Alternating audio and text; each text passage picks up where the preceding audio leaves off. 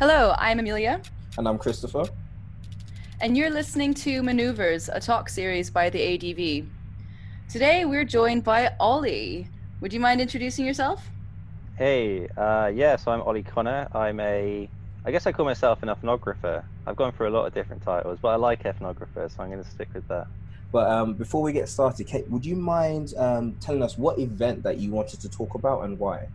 Mm, yeah, of course. Um, so I think the event I'm going to go for is this, the launch of Facebook, um, which which we can put as 2004. And why is that? It's something that I've got almost like a right to talk about because I kind of um, started my professional career in 2008, which was four years after the launch of Facebook and when it really started to take off you know, really the kind of impacts of digital, social media, whatever, really were, were evident. Um, and so I've kind of my career really over the last like 12 years has followed um, has followed social media's development, and I kind of think Facebook is like the archetypal platform or way of thinking about the last 12 years of digital media and social media. Okay. So can you set the scene for us? Like, why? What, what's the background before the launch of Facebook when you say in 2004? I guess the best way for me to answer this question would be to use a concept by one of my one of my cultural heroes, Mark Fisher. Um, he talks about capitalist realism, which I broadly understand is the idea that there's no alternative to capitalism. Capitalism is it, um, and as a result of this, there's there's cultural stagnation. There's no kind of we can't dream of anything alternative. So this was really kind of developing in the 80s, and then with the fall of the Berlin Wall in, in 1989, it was solidified. And then throughout the 90s and in the early noughties, there was this. You know, eh, there's a, a famous quote which is that um, it's easier to imagine the end of the world than the end of capitalism. Uh, and then we have all the dystopian nightmares that we've seen over the past past 20 years. So yeah, I would say the kind of the world that Facebook was born into was a pretty sterile um, world. Uh, hmm. Okay, expand on that a little bit. What, what, why do you claim it as sterile?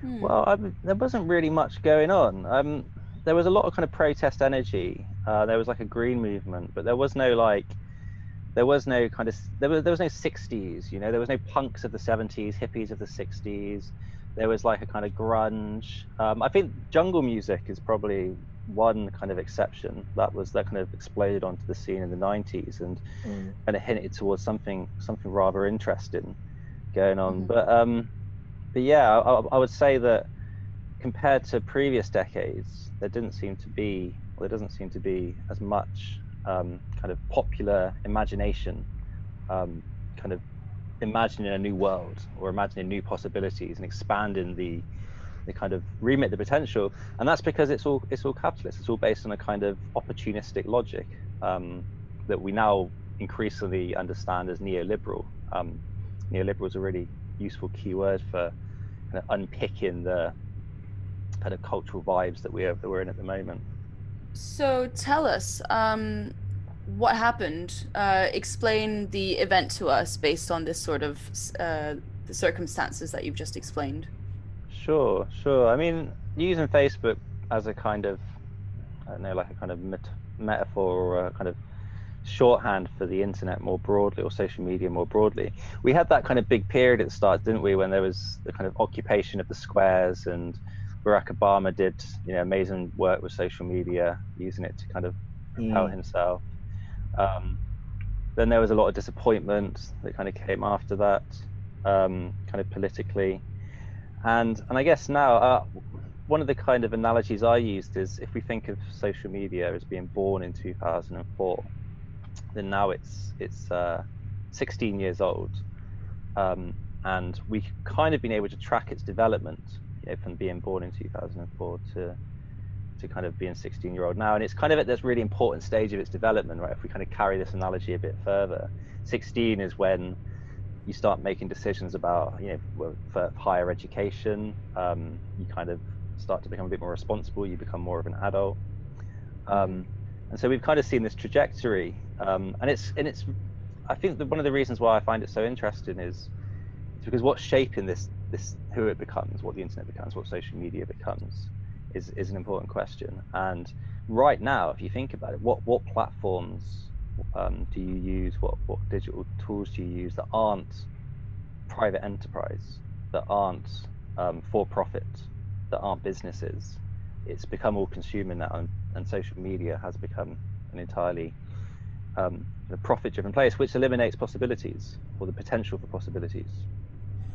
So I, you said um, a few interesting things there. You're linking the internet and social media inherently together as almost like a, a singular entity. Um, there were those that would actually disagree with that. There were those that would regard the internet as the kind of the, the realm where people step into in order to express themselves, like an extended version of um, of uh, was it Bernays when he talks about uh, you know the PR, the idea of self-image being recrafted in a new yeah. realm, um, and I guess that potentially are you kind of saying that that is the next evolutionary step of his philosophy then that the internet is the space for that yeah i think that it is i think that's an interesting distinction isn't it kind of social media is very private whereas the internet was built on if you think about all the kind of in, the, the architecture of the internet, uh, whether it's you know um, SQL databases or C programming languages or HTML, all of that is is open source. It's all it's all given willingly by contributors. So the internet itself is very um, is very open source, very um, non-commercial in that sense. Uh, but then the social media platforms that have been built on top of it are all profitable. They're all kind of profit-making advertising platforms, um, which is an interesting distinction when you regarded um, Facebook being born in 2004 and it being 2020 now, it as a as a 16 year old child that is starting to make, think about decisions, but it's also maybe the first time where they're being, I believe, by law, where you're maybe fully um, accountable for your actions in terms of right and wrong and law, which mm. is perfectly aligned. If we think maybe what a year or two ago, what Facebook was going through in terms of privacy and what it, what it had, what's ability it had, and how it need to take accountability. Mm. Yeah. Mm. Yeah, yeah, that's interesting. And they, that, that is the the GDPR, um, the uh, kind of calls around data and policy. There does seem to be a kind of age of policy coming upon us, isn't there? On the uh, mm. yeah, which which makes a lot of sense and does tie to a 16 year old's kind of identity. I mean, you can join the army when you're 16, right? Um, yeah. In, mm. in, in the UK, where where I'm speaking from, um, you can get married. So yeah, you kind of enter into these identity um, frameworks almost. What does that What does that tell us about the the limitations and the responsibility of the internet or social media at this point? If we if if, if we um kind of think about some of the uh, pathologies of the internet, um, so this is. I yeah, guess, could you uh, uh, could you explain that concept actually to us? This idea of pathologies within the internet. Sure, I think um, so. One of the projects that I've been working on for the past three years is a, is a kind of deep collaboration with um, the London College of Communication, the design management um, and cultures course there. And what we've been doing is exploring digital culture um, through the lens of digital pathologies and digital remedies. And digital pathologies are almost like the shadow side of the internet, the kind of stuff mm-hmm. we don't talk about. And this this kind of tendency to um, espouse the virtues of technology whilst dampening any conversations around the negative aspects of technology. Is something that dates back to you know the very birth of cybernetics. Um, and and so through this this process with the students at, at, the college we've been kind of diagnosing digital pathology. So i think in terms of your question in terms like what is the what kind of things should, should a platform like facebook be made accountable for we're starting to see a lot so narcissism is an incredible um, kind of powerful yes. force shaping the internet. Um, polarization, the ability to you know kind of make people fight. I mean, I've, I've fallen out with family members over Facebook. Um, the mm-hmm. uh, the addictiveness of the internet, how we kind of get hooked like a fruit machine to this thumbing way, thumbing down the scroll the scroll hole. Uh, the yeah. kind of instability and lack of etiquette that um, we have when we're discussing a, a basic lack of politeness, the anxiety that's just fueled by being in constant communication with people that want want you to do stuff. know, the constant demands Yeah. on your time. Harried is a good good word to describe this. You know, a sense of Harry's time, um, kind of ambiguity, not really knowing, kind of um, if something is true or if something is false, being continually distracted, the unreliability of information. There, there's there's loads of like um, kind of pathologies, and I think kind of it depends on your lens. I mean, you can look at this like on the way that a platform like Facebook has, or, or, or social media in general, has colonized time and determines how we process reality through the design of their platforms that have been entirely based for, or as I can tell, to target adverts towards you, um, or adverts for political of political messages. Um, what are the stakes at this point, and for whom, when we talk about the birth of Facebook and its Mhm. influence? Mm. Yeah, um, so I guess I, I really like the kind of stake framework um, developed, the kind of individual, communal, regional, national, and global. Um, and I think that through that lens, we can really start to unpack the, um, as you say, what what's kind of at stake. And um, I guess from like an individual level, um, if we go back to kind of you know the way the internet shapes who we are, it really shapes our identity, our individuality, our, our sense of self. You know who who I am, me as a person, um, and how this is this is I guess this is kind of an individual about consciousness, right? So the way we feel, the way we sense, the way we experience. Um, so I guess a kind of way we can think of it is like cyborgization. You know, individually Mhm. we've been kind of tethered to our phones, um, and we're continually in contact. Distance has collapsed between us and the people that we care about, or the people we don't care about that are connected to. um, so I, I think on an individual level, that's it's, it's kind of it's, it's redesigning our brains, isn't it? It's like downloading new software into the into the mainframe of our of our, of our neurology. Mhm. Yeah, do you Um, think do you think our neurology is neurology is at stake here? Actual rewiring going on. Actual Yeah. rewiring. Yeah, I wouldn't well and they they talk about dopamine and and you know serotonin levels and you know the actual chemicals in your brain get affected by you know the way you use social media and and your phone and various other devices Right. Yeah. I, I wouldn't be surprised if, and I guess this is the kind of stuff you'd be able to measure, right? So if you've got instruments that can measure these kind of changes, then then there'd be studies into that. But but then you've also got perhaps the stuff that you can't really measure, um, and that you can only really kind of discuss philosophically, um, and using kind of more abstract concepts. Um, so yeah, I guess you've got these kind of two two realms there. Mm. Um, I mean, communally, how, how do you how do you believe it's, it's impacting?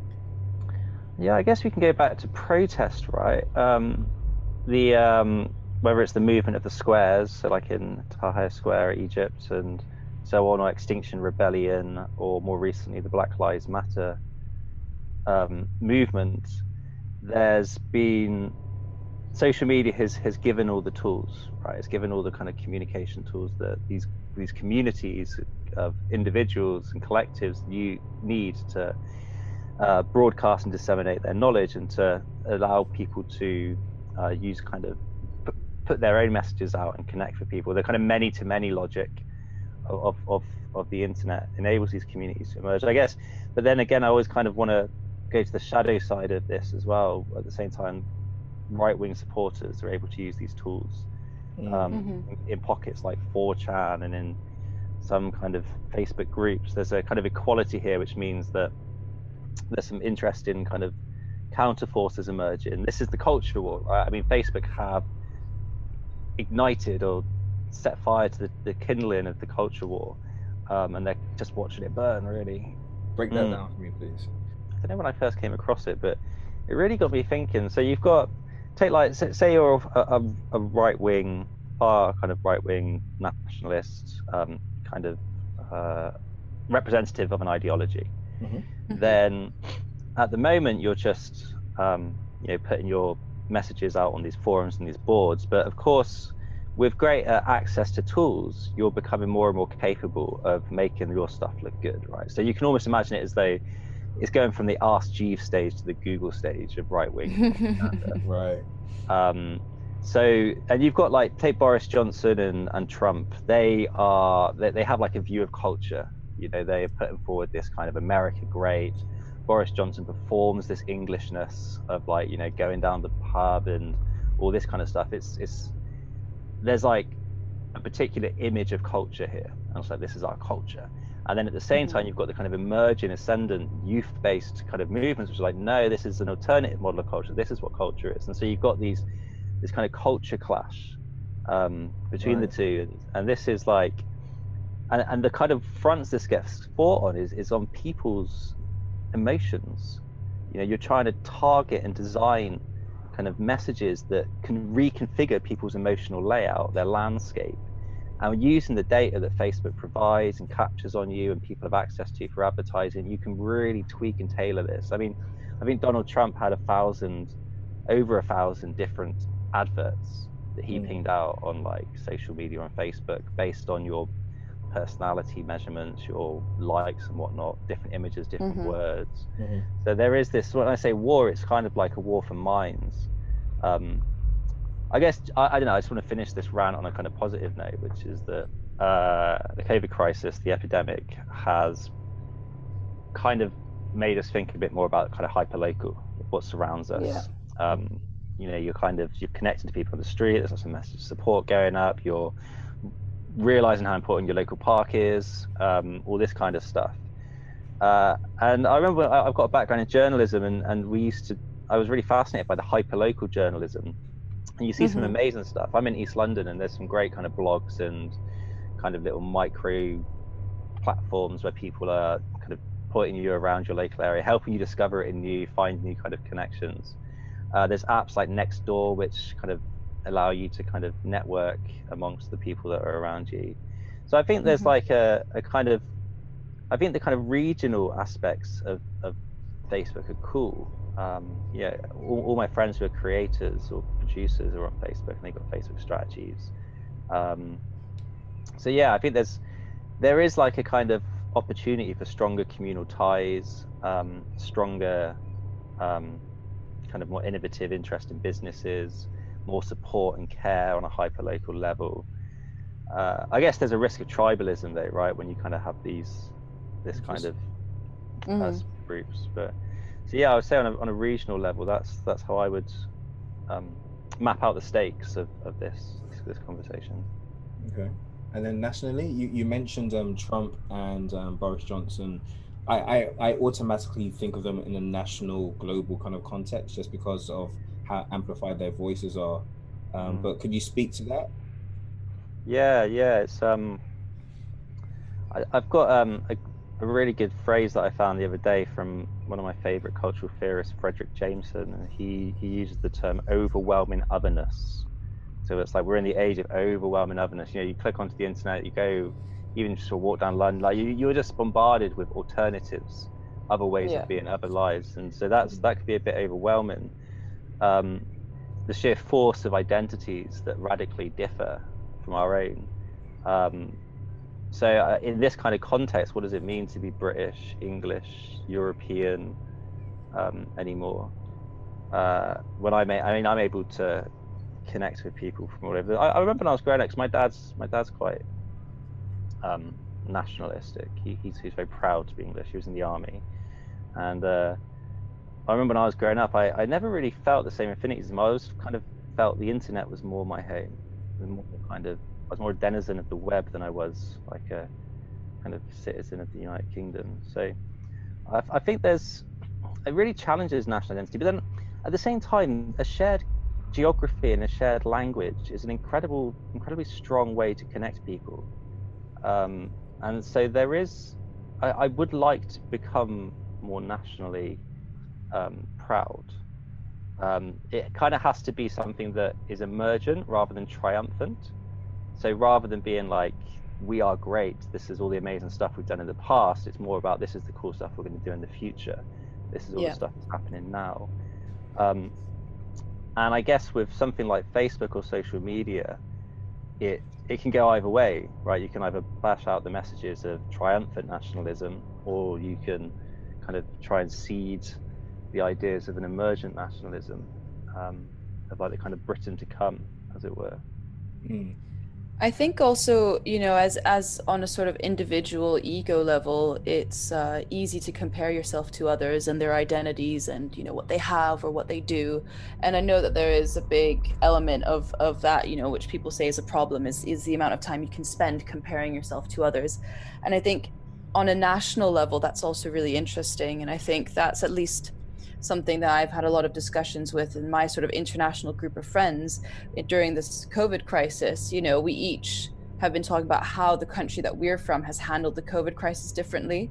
And I think what, you know, Facebook and social media allows you to do is not just compare yourself or your town or your city or your region, but compare country to country. Um, and I think you know people who may previously have been very patriotic might be questioning themselves you know if they can see this very stark uh, difference between their country or different country or people might actually be more proud of their country seeing how they compare on the global scale. Um, and i think it's never been as easy to do as it is now where you get facts and figures and information in you know real time you mentioned something briefly about um, a global identity. Did you want to just finish off that thought? Sure. I mean, this is an idea that's kind of been growing recently. I think there is like um, kind of indicators of a global identity uh, mm-hmm. that's emerging. I mean, globalization is a concept, as some of the people always debate and discuss, and it's like, is there a global culture and there's not. Um, but if you take, uh, say, like veganism, veganism is mm-hmm. something that's emerging across multiple countries in different culinary areas and isn't associated with a particular region or a particular cuisine.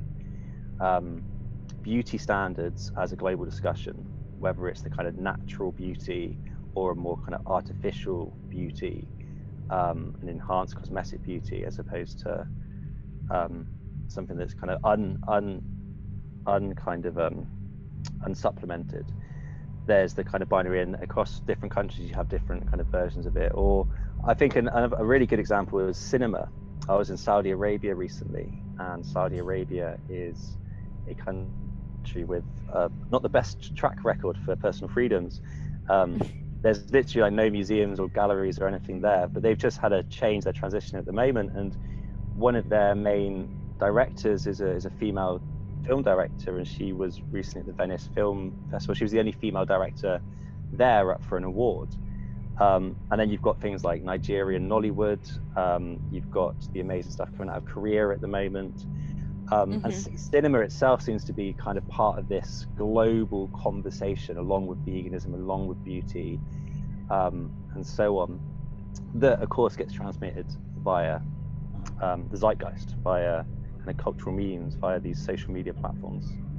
But is that I find that the global the global identity do you do you find that that's generational in a way?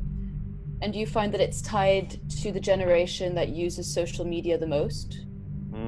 It's an interesting question, generation, because generational categories, so like boomers, Gen X, millennials, Gen Z, it's a very sociological way of looking at things. It's that kind of um, mm-hmm. if you're born between this age and this age, then these were the key events that would have impacted you, and therefore you think like this.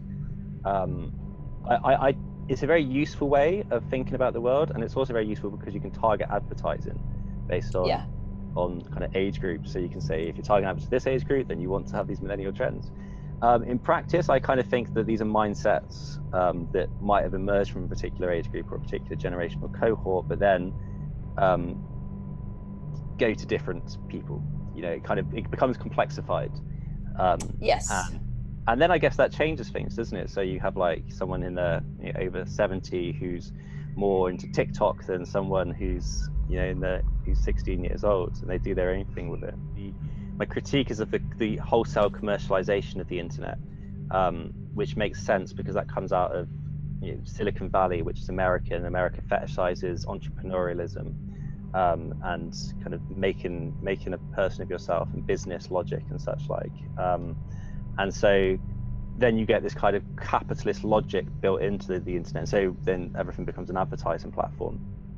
Um, and so the kind of so with Facebook, the it is all just driven off advertising. Um, I was working for um, McDonald's and or on a project for McDonald's, and we were doing like emotional needs mapping like because the, the holy grail of advertising is the right message at the right time at the right place in the right context Mm. um, and with facebook advertising you can do that right so if you wanted to kind of pinpoint a mcdonald's advert to a stressed mum where she's out taking her kid in a busy town center then you can ping that message at that right moment and prompt that next action um, and this is the kind of kind of cambridge analytica stuff that that would kind of fall into pull facebook into into hot water later so there is this kind of like um, but I guess uh, again, I also did some work for, for Facebook in a kind of cultural capacity, um, and it was really interesting to think about the kind of themes that they wanted me to explore and what kind of themes they wanted me to surface.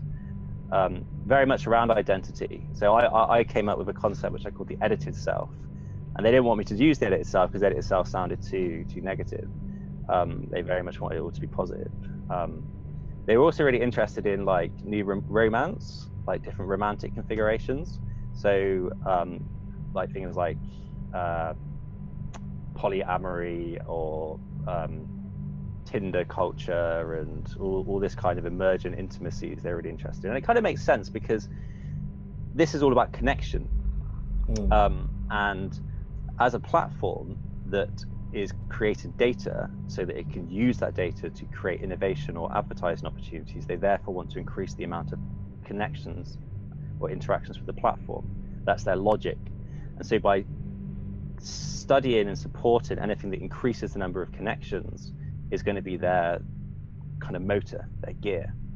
Um, and that kind of, and then it, it kind of gets interesting to go back to like the kind of global identity thing. You've got like, take Tinder again, like another kind of phenomena of social media. It's, um, there's, you could perhaps call like Tindification of, of the platform, right? It's just spread everywhere. So you might have like maybe in Germany there was more of a serial monogamy thing going on, and then like that gets replaced when Tinder comes over and creates more of a Sex and City kind of attitude, and then that kind of I mean, who knows what's happening in, in like Asia and Africa and, and you know these countries, these these where intimacy and romance courtship rituals are developed over centuries and were carefully tuned to the specific environment and then Tinder comes along and then suddenly that all changes. Like there's this kind of chaos that's unfolding, all just driven by advertising, you know, so that you can capture data or you can create more connections between people. And the more interactions, you've got more opportunities to send this targeted message. Um, I think if we start using the internet more as a tool to connect people in real life and to create experiences um, where people are embodied, um, that's that's what the internet should be for, right? It's that we should be using it to connect people. It's incredible how much loneliness, loneliness there is. You know, as we say, the internet's not Facebook's 16 years old, but I don't know about you, but I feel lonely. My friends feel lonely. There is a lot of isolation, um, and at the same time, there's we've got this new kind of desire, this kind of pleasure that that, that that the internet gives us. We get hooked on this like very specific type of enjoyment that we can't quite explain yet because we we're, we're, we're just monkeys right with language Yeah. and we just haven't really kind of figured it out yet But I think this is actually the point in which we can talk about um, the addiction and, and everything you just said um, in a different way, which is from the point of view of the tactics. yeah right. I mean i guess tactics wise you would surround yourself with a lot of um, like-minded people. So if you go to like silicon valley there's like a campus there right? And you kind of in fact the, the food thing. So when i when i was working at facebook the thing you really notice is the food. The food is paying like they have the they have the most amazing like kitchens there. They've got like they've got steaks with like this uh, interactive map that shows you where the cow came from. You know they've got um they they keep you there. Uh, they create this like complete ecosystem where you're just like you don't have to leave. Um Mhm. so the food really is that. So that's kind of one tactic right? You make um you make like the environment so like a filter bubble um, and then like in the kind of campuses in Silicon Valley, they've got you know live entertainment, music. People would want to come and play there. They've got like gyms. So you create. I guess it's almost like creating a world, right? It's like, like creating a world um, where where every desire is is kind of catered for. It's like super paternalism almost. Um, so I guess that's kind of one tactic they've used, and then you can imagine like Mark Zuckerberg himself as the kind of puppet of, of Facebook. uh, the, the master of puppets. Or he he was be surrounded by legal advisors who'd all just kind of reinforce his ideologies. Um, Mhm. and and protect him. I mean, he's he's. I don't know if you ever seen him speak, but he, he doesn't seem like the smartest guy. You know, he- I have to be honest with you. I've never been too enamored by anything that he says. He looks a bit like a robot when he's talking, as though he's he's he's, he's been fed lines. Um, Interesting. mm, um, Yeah, he is very unnerving yes, to but- watch in person. Yeah, and I've I've been to a few a few kind of art shows, and like they're obsessed with his image. You know, if you go to like a kind of art show where they've got where it's all about digital culture, they'll have like videos of Mark Zuckerberg, and they'll be kind of doing their kind of artistic thing with them.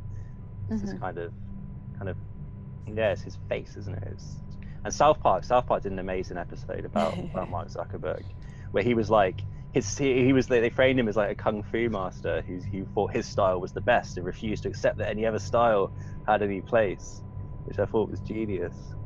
Um, so yeah, I guess I guess that's a tie. Is that kind of what you're what you're thinking, what you're referring to?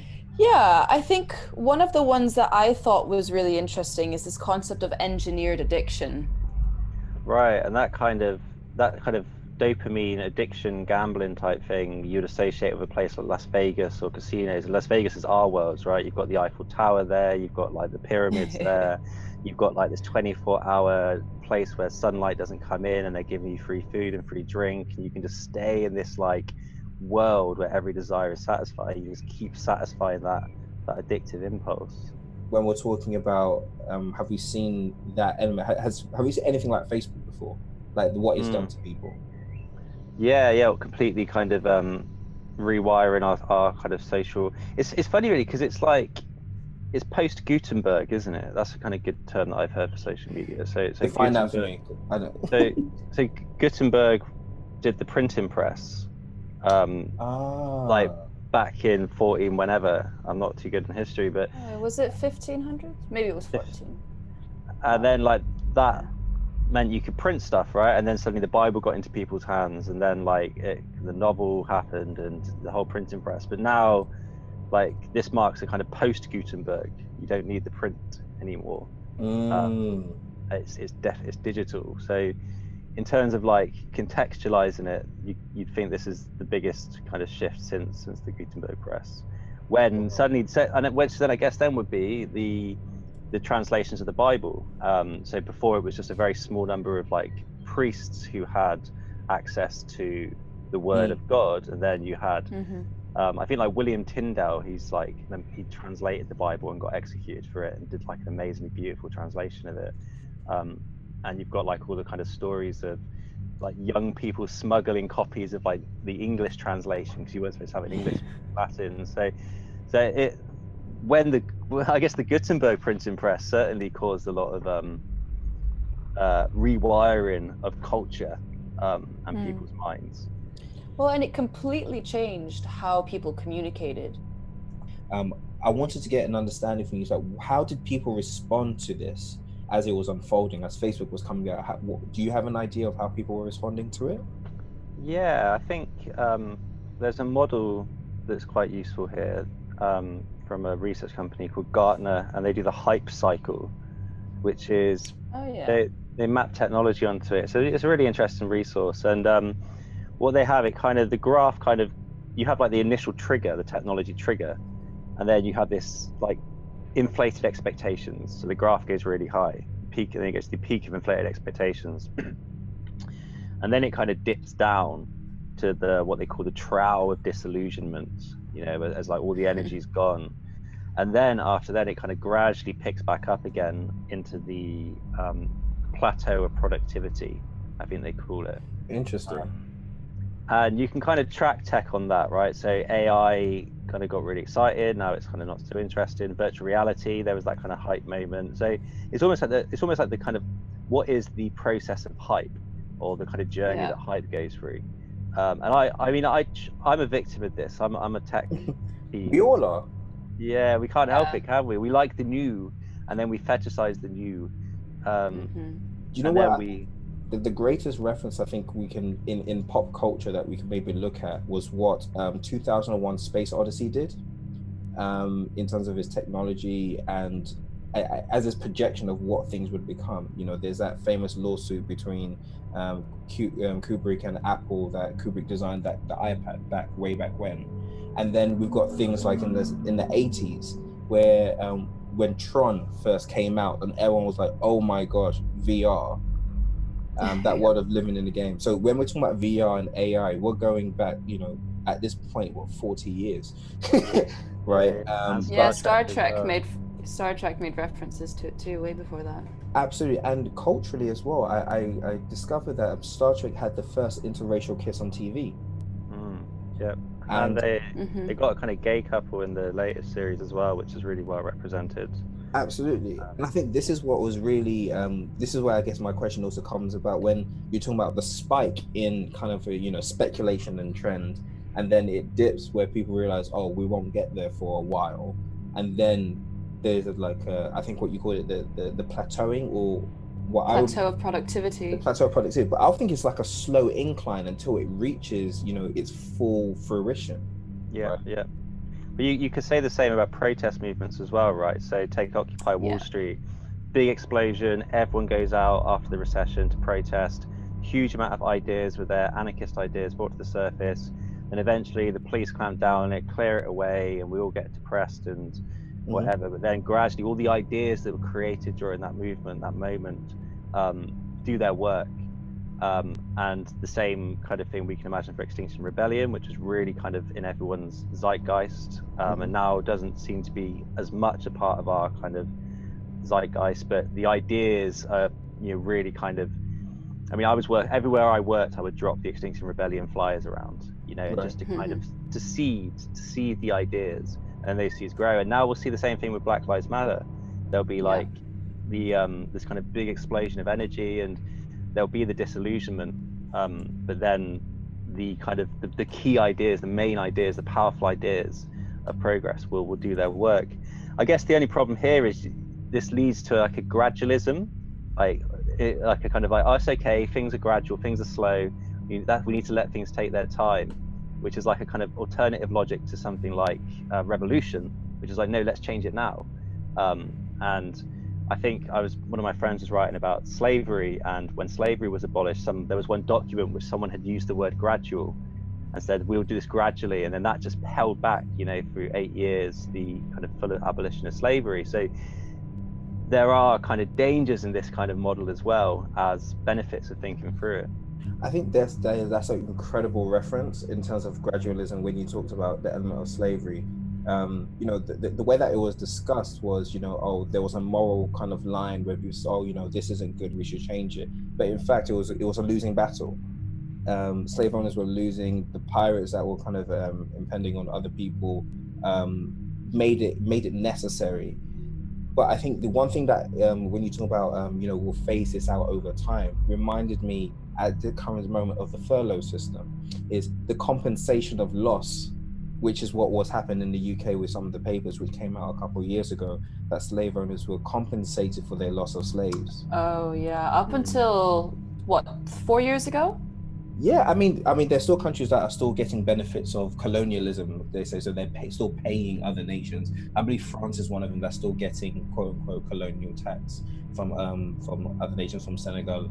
So it's it's an incredible, you know, just that idea of gradualism. I never really thought about, and then also iteration of what does it look like over time if we try it in this way and try in this model. Black Lives Matter, unfortunately, is only getting um, a, a, a, global spike now, and I think that's only because of the nature of timing, where everybody yeah. in the world is vulnerable because anyone could die from from COVID, right? Yeah. Um, but I guess what I want to do is even tie back. Um, sorry, me. Did you want to jump into something? Well, no. I just think that timing has always been one of the most important things to get anything off the ground. Right. Timing for I think in history, you know, looking back, uh, timing is is has proven to be, you know, one of the most sort of sort of it's the ex- exceptional circumstances which is why we always ask what the circumstances are before the event because most of the time the circumstances are integrally linked to the event um, and i think that has been the exact same case here with black lives matter i briefly wanted to ask you as well ollie actually in this hype cycle graph uh, thing what part of it do you think Facebook and maybe the rest of social media is in now? Have we reached the plateau of productivity or are we down in the depths of the, I don't know, depressing dip or yeah, whatever that was?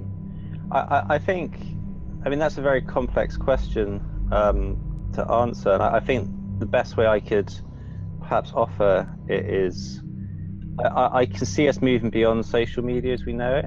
Um, I think that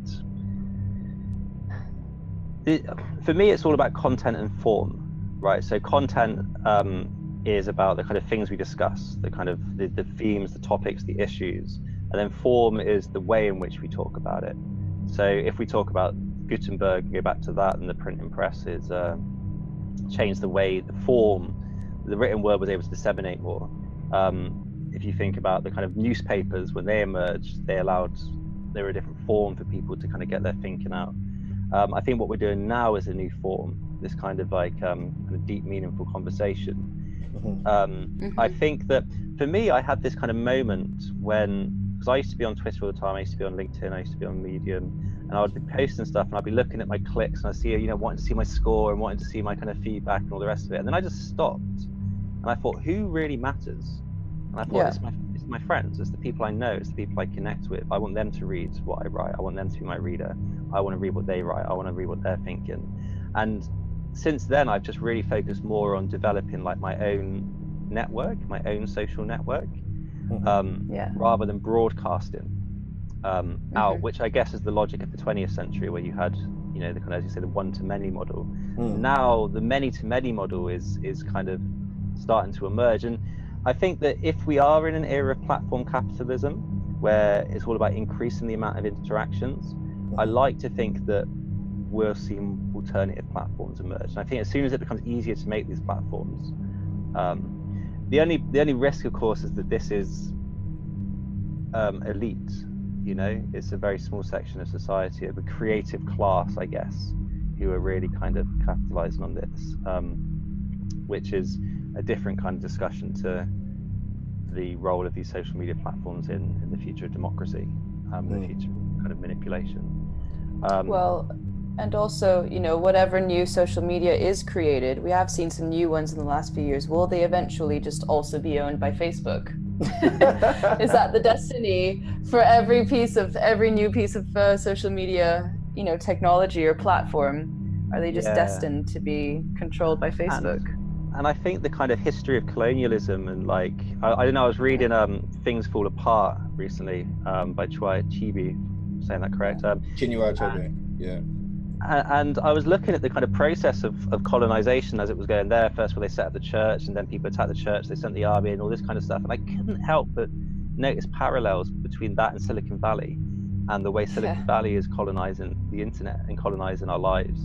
Um, well, the internet, and by by by you know extension, then also the world, because the internet is global. Yeah, yeah. Well, and I think that's it. So if we think if we and that's kind of why I've got hope for it. Is as soon as we start as, as we start articulating the the laws of motion of of colonial processes, and the more we articulate and understand them, we can start drawing them. Then we can start to find them in places. And I think that what this will mean is we'll see how American ideology has shaped our experience of, of the internet, social media. And then we can start thinking, well, what does London have to offer? What does Nigeria have to offer? What does South Korea have to offer? What do all these kind of Beijing have to offer? What, what, what does Hong Kong have to offer? And we start to kind of find the kind of local identities of particular geographies with their histories. Because that's the other thing, Silicon Valley doesn't have a history America doesn't have a history in the same way that other countries have long, deep histories. Um, how do they shape the experience of the internet? And I think that's that that is the singularity, I guess. It's like a kind of like uh, an incredible kind of thing to look forward to. And it's probably already there. It's not something that's going to come. It's something that's already there. But because of the attention economy and how much our attention is controlled by these small number of companies, we just don't know it's there and we can't find it. And we're too addicted to these platforms to to go and find it. Um, maybe